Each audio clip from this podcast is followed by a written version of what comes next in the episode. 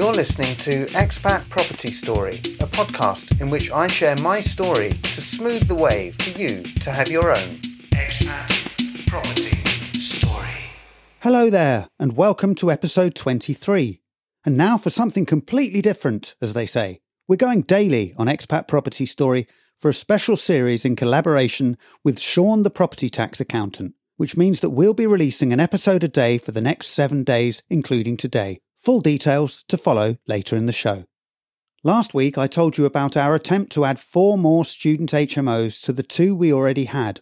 But due to COVID lockdown in the UK in spring of 2020 and the subsequent disruption to valuations, loan to values, and mortgage lending in general, we felt we had little option but to withdraw from one of the purchases so that we could buy two of them with cash and one with a mortgage. We had agreed to buy the mortgaged one back in October 2019, and it took nearly eight months to complete due to the fact that we were buying it with existing tenants, so it didn't go through until May. This was in Lancaster, and we bought a second one there with cash. Both these properties were existing student HMOs, which needed to be refurbished to maximise the rental income once the existing tenants moved out in the summer of 2020. By withdrawing from the fourth property on our shopping list, we had enough money to refurbish both these properties and buy the remaining property, a two bed end of terrace in Nottingham, with cash. Once the refurb of the property we had bought in Lancaster with cash was refurbished, we mortgaged it at the end of 2020, which gave us the funds to refurbish the Nottingham property in 2021, ready for the start of the academic year in September. So, by September 2021, we had five student HMOs fully tenanted bringing in half the target income we'd set as our goal for when we return to the UK in a few years' time. If COVID taught those of us investing in UK property anything, it was the need to diversify. We felt that we needed to consolidate our portfolio to make sure that all our eggs weren't in the same student basket. We also needed to perhaps step back and assess everything and undertake some longer term tax planning. In short, it was the time to kind of transplant our property story into a bigger pot so that the roots had more room to grow. Now, I stole that analogy from someone and I can't remember who it was, so if that was you, please accept my apologies. We needed tax advice, and I would suggest to anyone in need of speaking to a tax advisor to try and learn as much about it in advance so that you can ask better questions and perhaps have a better understanding of the answers so that you can then ask better questions again. I spoke to a fair few tax advisors, each of whom was offering different advice, and it took me quite a few months to get my head around all the factors involved and to find an advisor I was happy to work with. That's what I meant when I said last week that it was time to take stock, both of our portfolio and of our tax position and structure. What a pity I didn't have access to this mini series of expat tax information that starts today. So, as I said earlier, for one week, we're going daily on Expat Property Story as we get to grips with one of the most important, if not the most important aspects of property tax. And joining me for this tax marathon is friend of the show, Sean the Property Tax Accountant, who was one of the earliest subscribers to this podcast and took time out to leave me a fantastic review and then got in touch as well. So, why not follow Sean's lead and leave a review on whatever podcast provider you choose to use or on the podcast website, www.expatpropertystory.com, or simply get in touch and tell me about your property story or give some ideas for future content. I make a point of replying to every email I get, although a couple of weeks ago I did receive an email with loads of good ideas, but when I tried to reply, my email kept getting returned with a message back saying a communication failure had occurred. Anyway, one of the requests in the message was for some content on tax. Well, be careful what you wish for, it might come true, because this week Sean and I will be releasing an episode every day for the next seven days, and hopefully by the end of the week, we'll have covered everything you need to know about tax as an expat property investor. Today's episode, 23, is an introduction to Sean. Episode 24 on property ownership structure will be out tomorrow, followed by group structures in episode 25 the day after that 26 will be on capital gains tax. 27 will be all about compliance. Tax evasion, tax avoidance, and tax planning will be the focus for episode 28. And we'll wrap up this mini season of bite sized podcast portions with episode 29, which will be on risk management. All of these topics will be explored through an expat lens, And I must stress that the content of these, or any other episodes for that matter, has been prepared for informational purposes only and should not be relied on for tax, legal, or accounting advice. You should consult your own tax, legal, and accounting advisors before engaging in any transaction. Now, regular listeners will know that Expat Property Story is the only podcast that comes with a free joke, and that's exactly what Sean has prepared for this episode a free joke. Expat Property Story. How much does a chimney cost? I don't know. How much does a chimney cost? Nothing, it's on the house. On the house. It's another property joke. I love it. Fantastic. Oh, Postcode Challenge. Now, the postcode that you have chosen is CV2 2RE, which I'm guessing is in Coventry. you bet. Well, I say I'm guessing, but I'm not guessing because I've done my research and I have come up with three questions for you. It's the best of three, so you need two to win. If you don't get two, then I will be the winner. Are you ready? Yes. Question number one What are there more of in CV2 2RE? Is it A, full time students, or B, retired people? I would say retired people. Congratulations, 39 retired people and 23 full time students. Excellent. One more to win. Question number two How many Buddhists are there in CV2 2RE? Is it A, 5, B, 4, or C, none? I've no idea. Total guess, none. You win. Fantastic. Well, I'll ask you the third question anyway. According to Rightmove, a four bed detached house has just sold subject to contract for £315,000. In September 2020, a four bed detached house on the same road was also sold. How much did it sell for? So that's 18 months ago. Was it A, 299,000, B, 285,000, or C, 275,000? A. Wrong. Lucky you got the first two right. It's actually 275,000. So that shows you in 18 months, roughly speaking, 40,000 pounds capital gain. Wow, that is quite something actually. I asked Sean about how he got started as a chartered accountant. My accounting career started around 20 years ago. I started with PricewaterhouseCoopers or PwC. That's one of the big four accounting firms. And funny enough, it was actually on the very first day at work that I met my now wife. So she's also an accountant and, and also the daughter of a tax advisor. So I'm Wow. sure you can imagine our Sunday lunch conversations. Yeah.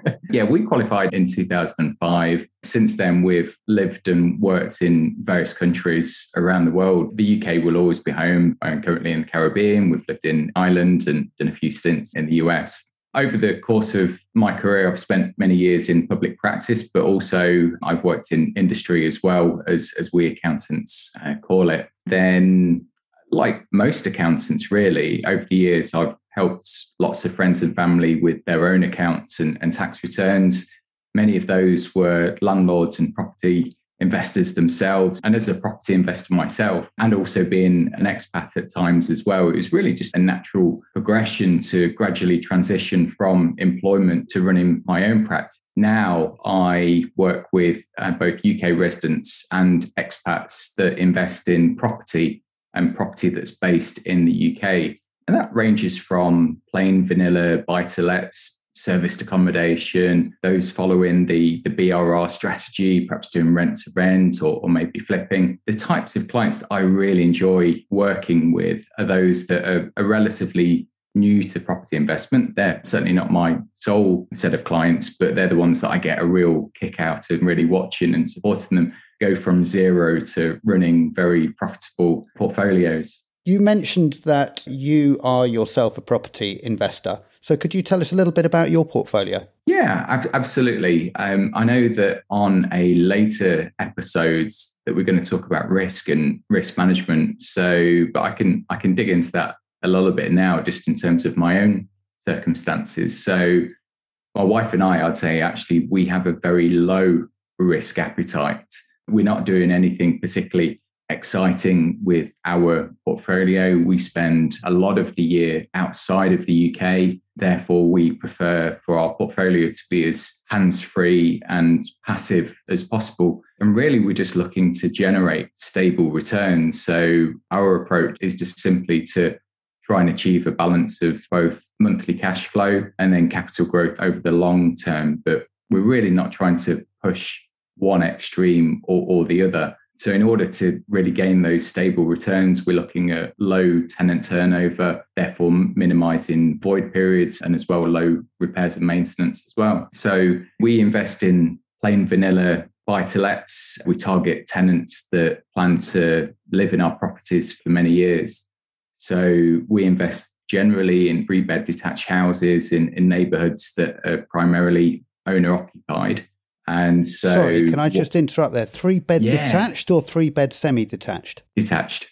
Wow. Okay. Yeah, an unusual strategy for, for most investors. Again, so what we're trying to do there, as I say, is really balance that both the cash flow and the capital gains. I tend to see that the detached houses benefit from greater capital gains over the longer term. So we're not doing, as I say, you know, the typical leveraged HMO strategy, which you know, where, where you are really trying to get those those cash flows. As I say as well, we, we don't have a high risk appetite at all here. And we want to keep it as simple as possible. A detached buy to let, one eye a little bit more on capital growth than perhaps a semi detached would. How did you come across that? That's a good question. It was I'd say it was a process of elimination more than anything else. We looked at one strategy, didn't like that, struck it off the list and just kept on doing it until we got to that one. And really, that was it. And perhaps you could say there was an element of slightly accidental, I would say, for the very first property. And in fact, the first property worked out so well that we bought the property next door. And it's really taken off from there. The tenants that we've had in have never moved out and they've looked after the houses really, really well. So the neighborhoods that they live in are really nice neighborhoods there's probably a bit of a sense of keeping up with the Joneses. And therefore, those tenants naturally want to make sure that their house is well maintained. They're, they're out there mowing the lawns at the front of the house and doing the, the gardening and making sure, I don't know, the driveway is well maintained, those types of things, spraying it with a pressure washer. What they also do is make sure that they report any maintenance issues to us as soon as possible, really. So those small problems don't grow into big problems. What we also do is make sure that, first off, we find the right tenants, but then we want to make sure that they feel happy to live there for the longer term as well. So we provide them with a degree of freedom to make changes to the properties if they want to repaint the properties um, within reason. We're, we're quite happy for them to do that. But sometimes we'll even make certain changes on their request and we will pay for those changes. So, for example, one of our clients wanted um, to use their table tennis table in the garden. So we put in relatively expensive decking.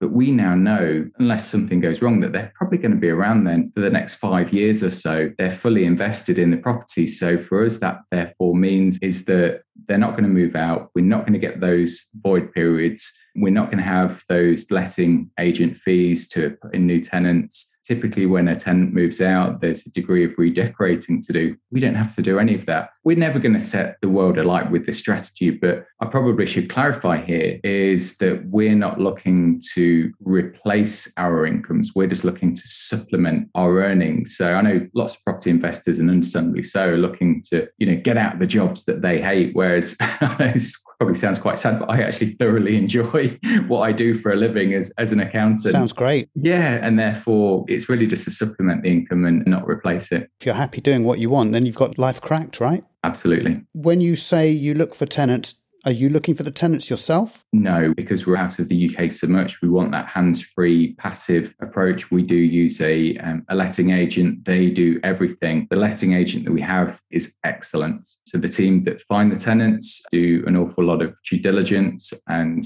we're quite happy to delay and almost suck up that void period for those first couple of months until we find the right tenant that we know is going to stick around for the long term is going to be a good quality tenant. So that's a really good long term view you've taken on things. And according to, to your own need, you don't need cash straight away. You're young enough to kind of have a long term view on everything. So it's a strategy that works for you. It certainly does, yeah. Me and my wife and I are in our early 40s. And so we think that this will work really for the next 20 or 30 years.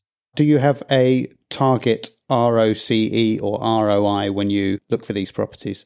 That's a good question. I mean, the simple answer to that is no. As long as the return is beating what we could get from banks, we do invest in you know, stock shares, index funds, and, and alike, but tend to find that the returns on that can be quite volatile, particularly in times such as 2022. And therefore, we do like effectively the stable returns that you get from property. And yes, we can see that we're getting capital gains. We expect to get capital gains over the longer term as well. And, and that, in effect, will help when we sell those properties during retirement. We don't have children. So when we sell the properties in the future, that will help fund our retirement also.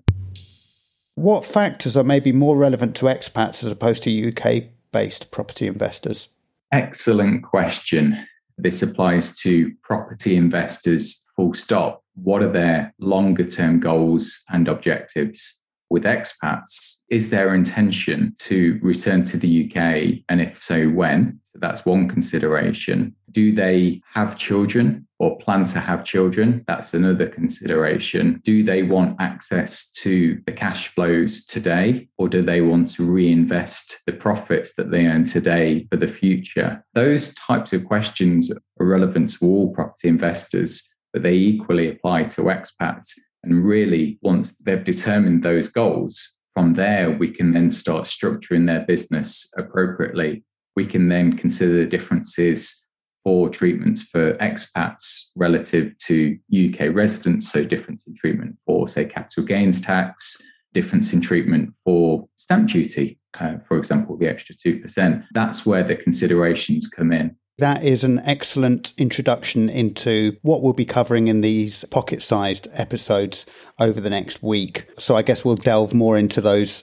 factors and issues through the week. Indeed. So, Sean, you are called the property tax accountant, right? Why would investors need a property tax accountant as opposed to a communal garden, run of the mill, bog standard accountant? I mean, accounts are accounts, right? A number is a number, is it not? I wish that was the case a property tax accountant, what does that mean? Theoretically, that individual or firm should be knowledgeable about tax, accounting, and property.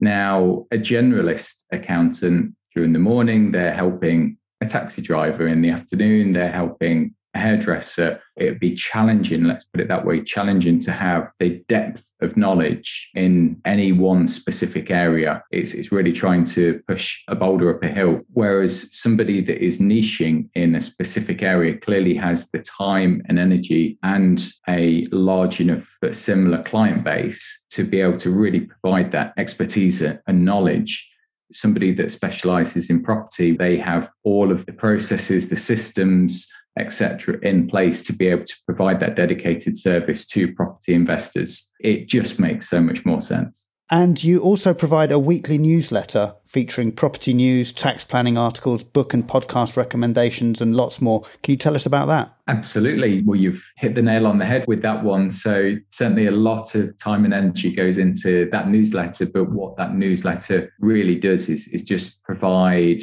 a little taster on more in depth articles that go onto my website. My website is full of tax articles, great tips for reducing your tax bill, sharing news about either changes in tax, such as know, the analysis of the recent budget or news that's affecting the property industry, along with great podcast recommendations and books and the like. And, and of course, your podcast has an outstanding recommendation too. Yes, thank you so much for that. That's how we, we met, wasn't it? Yeah. What's the best way for people to get in touch with you? Two places my website, propertytaxaccountant.uk, and then I'm quite active on Instagram as well. So my handle there is property underscore tax underscore accountant underscore UK. My three highlights from this episode of Expat Property Story are firstly, the way that Sean and his wife used the process of elimination to find a strategy that worked for them. So when they didn't like one strategy, they looked at another and another until they found one that worked for them according to their own risk profile. It's so easy to look at what other people are doing and want to copy them, but it's refreshing to see someone zigging while others are zagging. Which leads me neatly into my second highlight, which was the decision taken by Sean and his wife to choose a strategy of buying three bed detached houses, which they have found to have lower tenant turnover, fewer repair and maintenance issues, and better prospects for long term capital growth.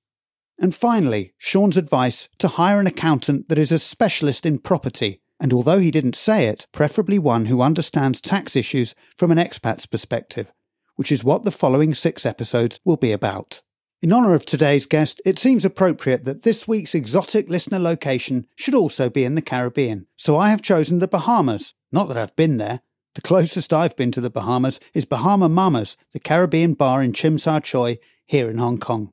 If you're our listener in the actual Bahamas, why not leave some voice feedback on the podcast website www.expatpropertystory.com.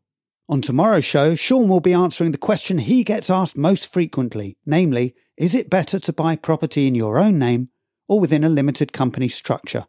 So for the answer, come back tomorrow. Please take the time to rate, review, and subscribe if you haven't already done so. And if you want to help grow our community of expat property investors, then share the show to spread the word. You've been listening to Expat Property Story.